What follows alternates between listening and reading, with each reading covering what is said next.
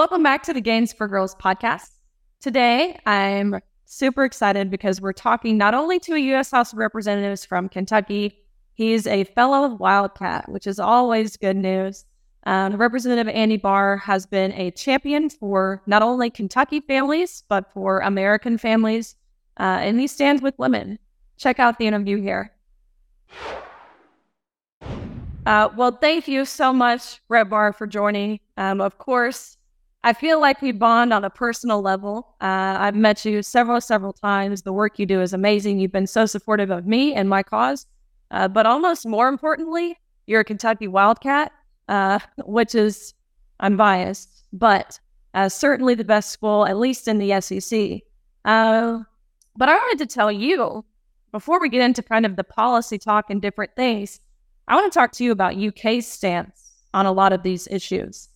As you can imagine, the university, like most universities, is taking this approach where they're not siding with common sense, whether that be over the COVID issues, of course, whether that be over the gender ideology issues. And so I'll briefly tell you, before this national championships, where we faced Leah Thomas, again, a male, formerly Will Thomas, swam 3 years on the men's team at University of Pennsylvania, University of Kentucky made us go to training where we had to learn how to use she, her pronouns, which I just thought was the craziest thing. Being 21 years old, a senior in college, they're sitting there teaching me how to use pronouns. I mean, something so entry level. You don't even learn it in school. You learn pronouns before you can even form full coherent sentences.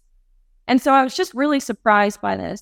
The athletic department was amazing and supportive to me, but the system as a whole, I was shocked with and actually utterly unimpressed with. And so I kind of wanted to ask you, what direction do you see universities going? Well, first of all, Riley, thank you so much for your courageous stand, for your common sense, for your advocacy for women and girls in athletics. And thank you for representing the Big Blue Nation so well. I do represent the University of Kentucky. I'm born and raised in Lexington, Kentucky. I grew up going to cheer for Kentucky at Commonwealth Stadium, now Kroger Field, and also Rupp Arena. And I'm a fan of all UK sports, including the women's sports teams. And, I graduated from high school. I ran cross country in high school. I played soccer when I was a kid. I graduated from the University of Virginia, and I went to the University of Kentucky for law school. And in all of my experiences in education growing up, it was not even imaginable that you would have these kind of pronouns that are inconsistent with basic biology, or this movement to normalize discriminatory practices against girls in sports. I'm the father now of two daughters. Eleanor is 12. She is a volleyball star, and she's also a basketball player on the varsity basketball team in her school. She's made the varsity even though she's in seventh grade for volleyball. And then my little one, my 10-year-old, she's on a soccer team. She's getting better every single day. Her best friend, who's a really, really outstanding young athlete who scores a hat trick every game, she got my daughter into soccer. And I just think, fighting for these girls in their sports to be able to compete and achieve their potential and to strive for victory and do it on a level playing field is just basic. I mean, it is fundamental. And so what you're doing, it should be just common sense for everybody, but it is in today's politically correct society. It is a courageous stand that you're making, but you're doing it not just advocating for yourself and your peers. I want to thank you as a dad of two little girls that are going to continue to grow in their athletic pursuits. You're fighting for them, and that means a lot to me as a father. Well, no doubt. That's certainly what this is about. I'm done competing. No one wants to watch me swim anymore. I'd probably drown if I tried to swim. Actually, I still think I could beat Keith Olbermann, but I'd probably drown if I tried to swim. So it's definitely not about me. It's about those young girls like your daughter and ensuring they have the same opportunities that I had throughout my career. But speaking of policy, this issue, it's become controversial, fallen entirely on party lines, it seems, at least within the legislature, both at the state and federal level. And we have an administration in the White House right now who's actively working to rewrite Title IX. Of course, Title IX, it's a beautiful, it's only 37 words, a 37-word federal civil rights law enacted to prevent discrimination on the basis of sex. But they're rewriting that entirely to where sex would equate to gender identity, meaning men can join sororities, which is already happening. Men can live in dorm rooms, of course, can take athletic and academic scholarships. Men would have full access to bathrooms, locker rooms, changing spaces.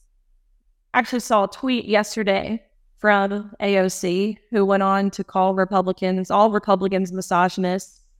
But she said the original intent of Title IX was indefensible and embarrassing. I don't know how she is able to call anyone a misogynist without claiming to be one herself when she says equal opportunities for women are indefensible and embarrassing.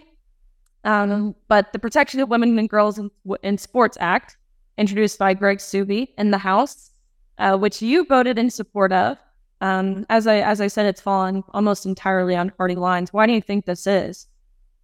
Well, it is disappointing, and Alexandria is a colleague of mine. We debate on all matters of things, and we don't see think the world the same way in many respects. But I would just challenge her on this point and be happy to debate her at any time about this. Again, as a father of two female athletes, Title IX, enacted 50 years ago, has been a huge benefit for women and girls. And female participation in sports since the passage of Title IX has increased 1,057% at the high school level and 614% at the post-secondary level.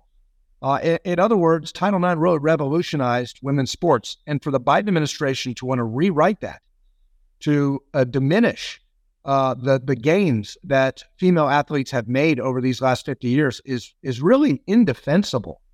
And what they basically want to do with this regulation that the Biden administration has proposed would eliminate the states, including my own state, our state, the Commonwealth of Kentucky, our ability to protect in a comprehensive way women and girls from discrimination in athletics, protect them from biological male athletes competing against them.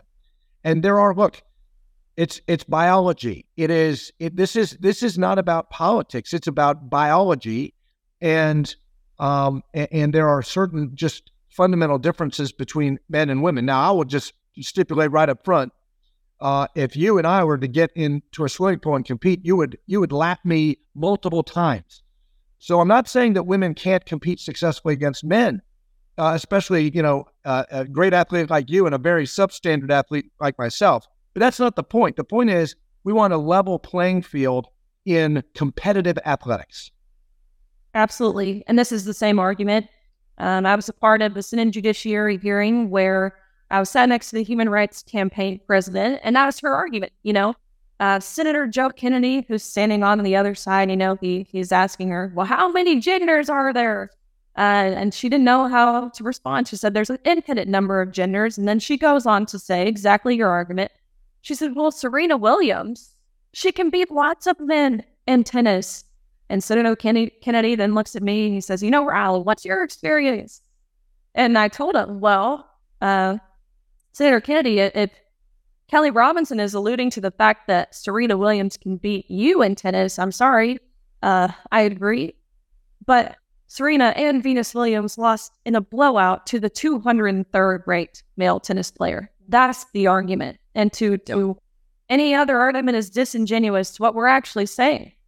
President Biden, we've talked about what he's doing to Title IX. Of course, he said he will veto H.R. 734, which is the Protection of Women and Girls in Sports Act. It's stuck in the Senate right now, but he said if it makes it to his desk, he's going to veto it. And so what message do you think this sends to young girls like your daughter, who are aspiring athletes, who are already accomplishing amazing things, but have big dreams? What message is this sending? Well, it sends a terrible message that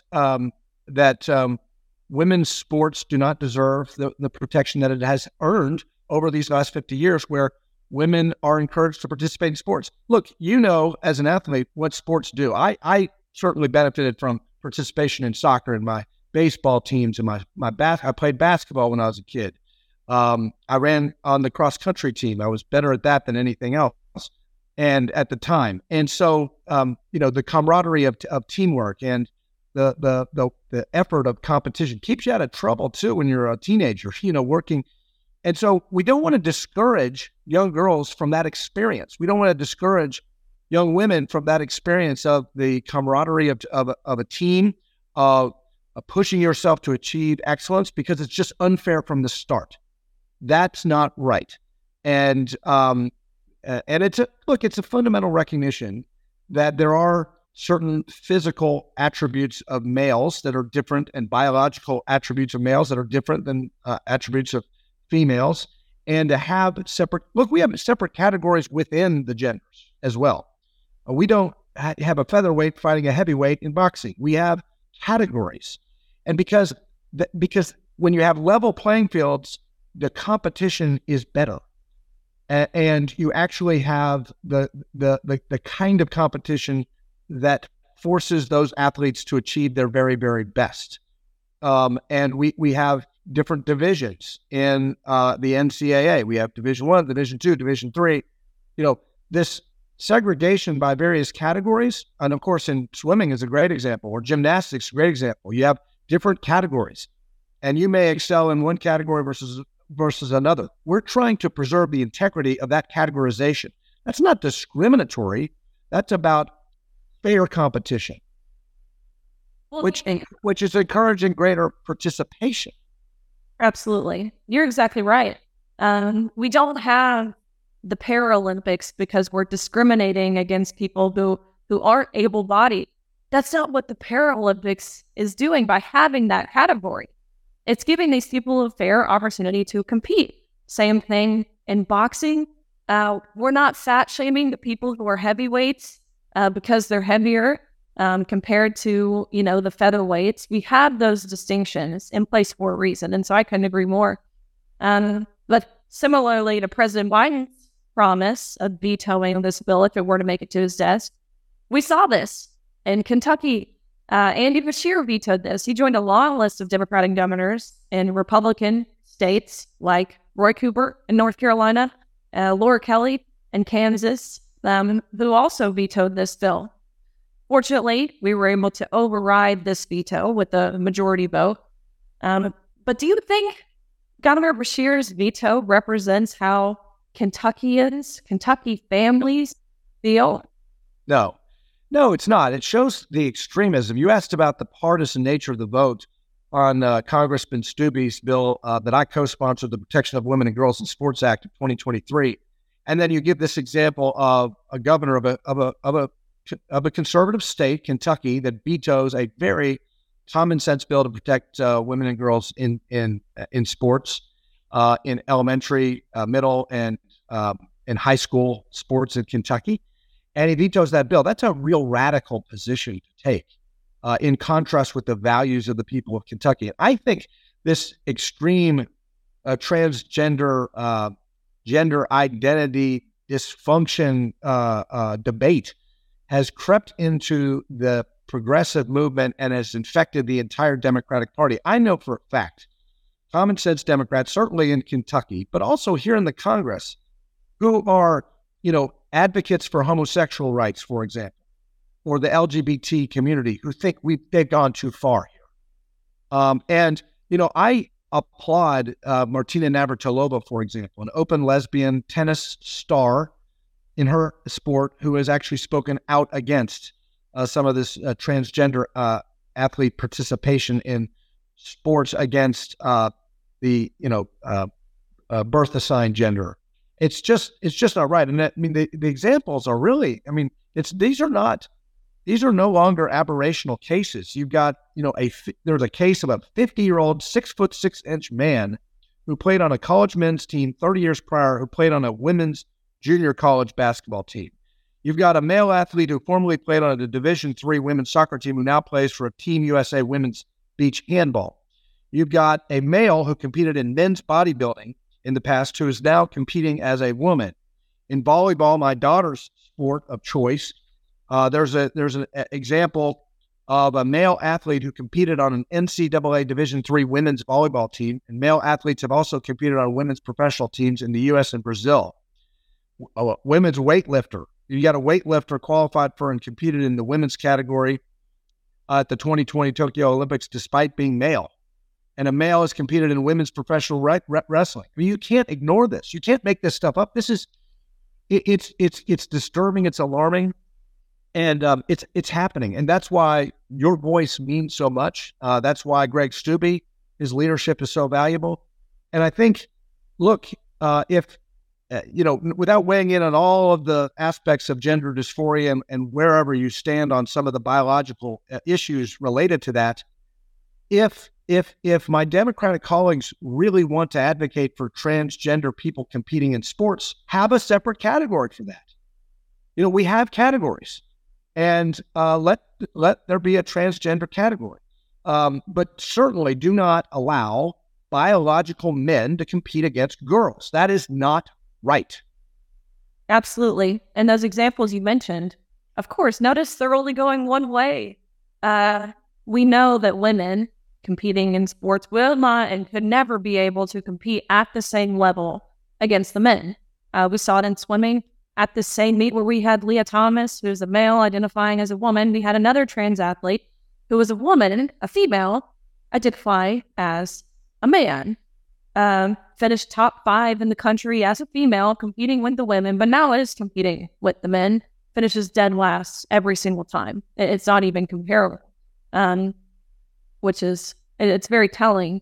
But Kentucky and Andy Beshear, there's a governor race, which will be concluded this in November. And there will be a lot of attention around this. And so I'm super excited to see how this turns out. What do you think? How can the lives of Kentucky families, outside of even just the women's sports issue, what are issues that matter to Kentucky families? And what can be done to help create a solution to these problems? Well, they want their kids to be healthy. I mean, I think about my own situation with my own kids. I want them to be healthy, number one, happy and prosperous. What we want our kids, especially if they're teenagers, to stay out of trouble, to do things that are constructive, you know, after school in their extracurricular life, that gives them pride, that gives them self-confidence. We want our young girls to have self-confidence, to be able to have, you know, the assurance of their own, you know, of their own skills, talents, abilities, of their persistence, to have that confidence that they deserve. And anything that threatens that, in my opinion, is very destructive to, you know, adolescent kids who are trying to find their way in the world. And so this, I think, really matters to parents. I think parents. And by the way, I think it does cut across party lines. You know, I'm saying things about Democrat parents as well as Republican parents, and I think those parents who identify themselves as Democrats are starting to recognize how off the wall their party has become in terms of just how radical. I can tell you that Democrat moms and dads of a teenage daughter does not want a biological male in the locker room with them or in the bathroom with them, you know, at age 16. And I can't imagine that your party affiliation would change that. I mean, it is just basic common sense, and it's about protecting our kids. Absolutely. At the state level, we've been working on a bill called the Women's Bill of Rights.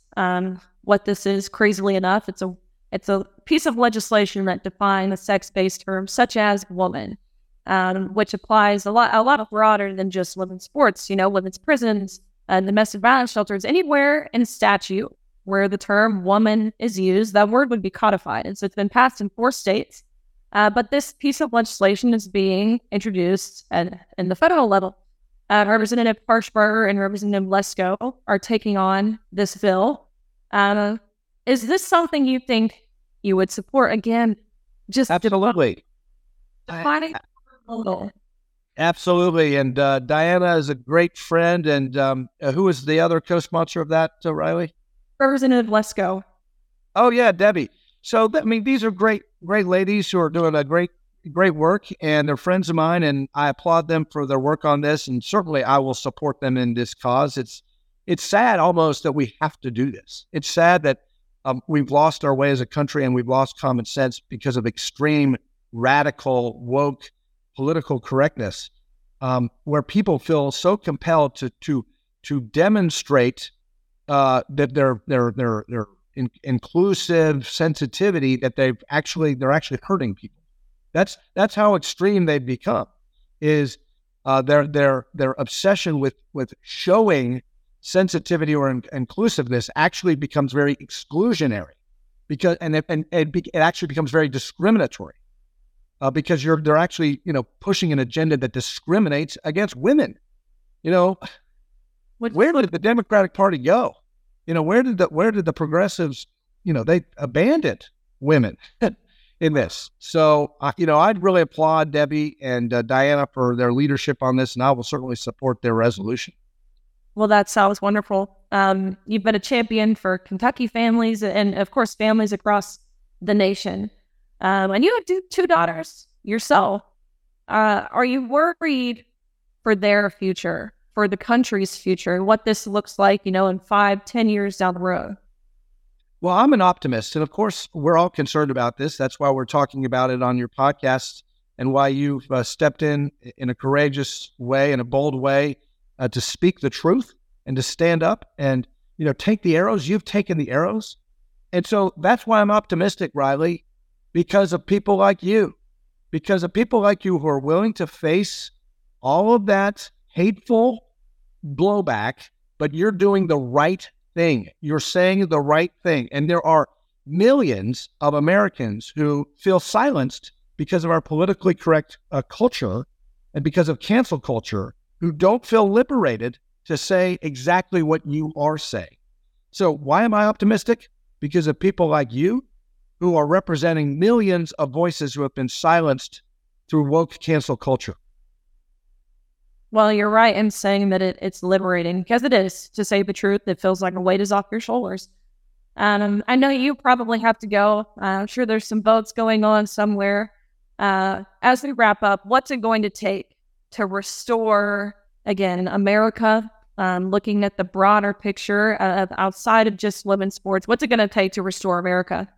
Well, I think we need to hold our leaders accountable. When they veto common sense bills, when they cast a vote against protecting girls, then we need to hold them accountable, and we need to run elections based on that. And let the American people decide, both Republicans, Democrats, independents, moderates, who's on your side. Let them know the record. Who is on your side? Seriously, think about this. Who is on the side of your daughters? Is it the people who want to allow biological men in their locker rooms at age 15 years old? Are they on your side? Really? No. This is how we achieve success. And we are on the right side of this issue. And we just need to make sure that we hold politicians accountable for cowering to the extremists on this issue. I love that, because what I've seen this past year and a half, really, since I've taken this stance, is the two things that are missing are responsibility and accountability. So I couldn't agree more. Representative Barr, I appreciate you. I appreciate the work you do, the stances you take, and how you stand with women. So thank you for doing those things. And I know you got to run. So thank you. Thanks, Riley. Keep up the great work. Go Big Blue. Absolutely. Go Big Blue. Representative Barr laid it all out in a way that perfectly highlights why this issue and so many other issues that we're facing as a nation are common sense issues. Thanks for listening to the podcast. Like, subscribe anywhere where you can get your podcast, outkick.com, Spotify, Apple, whatever that might be. Make sure you check out the Riley Gay Center. You can find the center at www.rileygaycenter.org. It's a training program built to inspire and train leaders hopefully we can all agree we need more leaders in this country. Thanks for listening, and we will see you guys next week.